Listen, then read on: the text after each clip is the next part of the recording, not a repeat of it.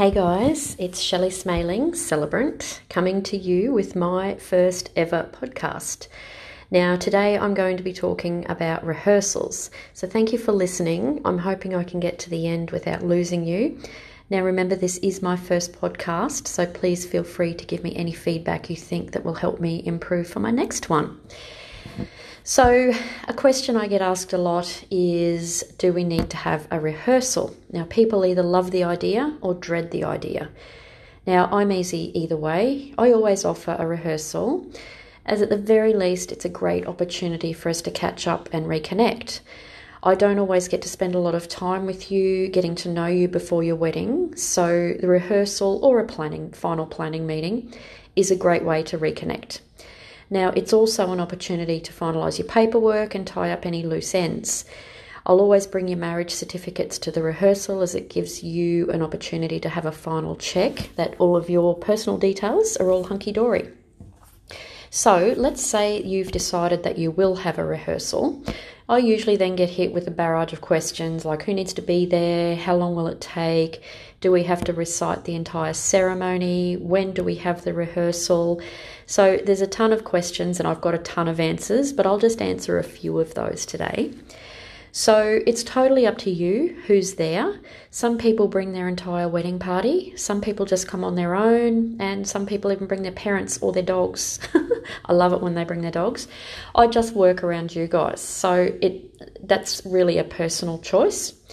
Now, how long should you allow for a rehearsal?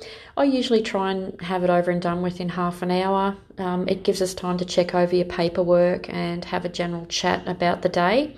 I'll normally just have a quick chat to you about you know, just remind you that the day is going to go super quick. Make sure you have something to eat and drink some water. So once we've done that, I will normally then talk through specific parts of your ceremony. So I don't actually go through the whole ceremony, we don't recite the whole thing. And as for timing, when you should have it, again, that's really up to you. Some people do it, you know, two weeks before, some people like to do it a day before. I just work around whatever you guys need to do. So, what do we actually do at a rehearsal? I know it sounds really formal, but I try and keep it really light and fun. The whole process of getting married doesn't need to be a big stressful thing. You are allowed to have a little bit of fun. So, once I've ticked off your paperwork, normally the first thing I'll do at a rehearsal is confirm your start time. So, from the time you book me to the time that your wedding actually arrives, there's often changes in start times. So, that's usually one of the first things that I'll check just to make sure that it hasn't changed from what I've got. I'd hate to be late. Uh, then normally I'll talk and walk you through, if, if you need me to, through specific parts of the ceremony. So, firstly, I'll normally talk to you about what will happen when the ceremony starts. So things like, you know, is one of you going to walk down the aisle just as in a traditional, you know, what we all know as a traditional wedding? Are you both planning on walking in together? Are we just starting you together? You know, you get the picture. There's heaps of different ways that people do things. So I like to know, you know, and for you guys to know how it's going to work. Now, if I'm taking care of the ceremony music, which I usually do, I'll always bring that with me, as a lot of people do like to do a bit of a walkthrough of the walk down the aisle.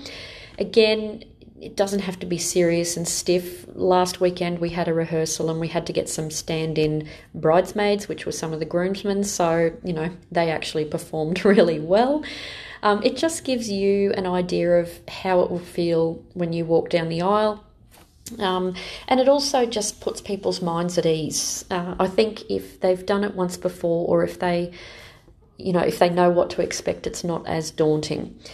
Um, I'll also confirm with you whether or not you have a preference for which side you stand on. So there's no rules with that. You can stand on whichever side you like, but normally I'll tell you to think about where the sun is and if the wind is blowing in a certain a certain way.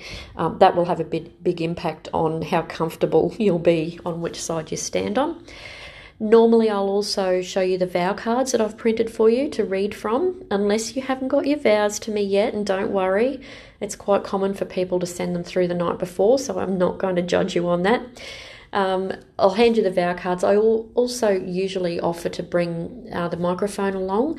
Not everybody is comfortable holding a microphone, so sometimes it's nice just to get a feel for how it might feel on the day. Uh, we'll also talk about your rings and I'll give you some advice. Mm-hmm. Things like, you know, don't put it on, you don't need to shove them on really quickly when you're doing the rings. Just put them on nice and slow. They're not going to go on if you try and shove them on quick. So I'll talk to you about that. I'll talk to you about your first kiss. Now, that's in a totally non stalkerish kind of way. It's just, you know, a reminder to, you know, don't break apart straight away. Even though you're likely to have a professional photographer, it's nice just to soak up that moment. Uh, then we'll talk about what will happen when you sign your paperwork and your witnesses, and then what happens after I introduce you as you know newly married. So it's always a light and relaxed time. It's not um, it's not something that you need to dread, and it's a good way to get an insight on how your ceremony will flow on the day. Now, in saying that, not everyone is keen on the idea, and it's absolutely your choice.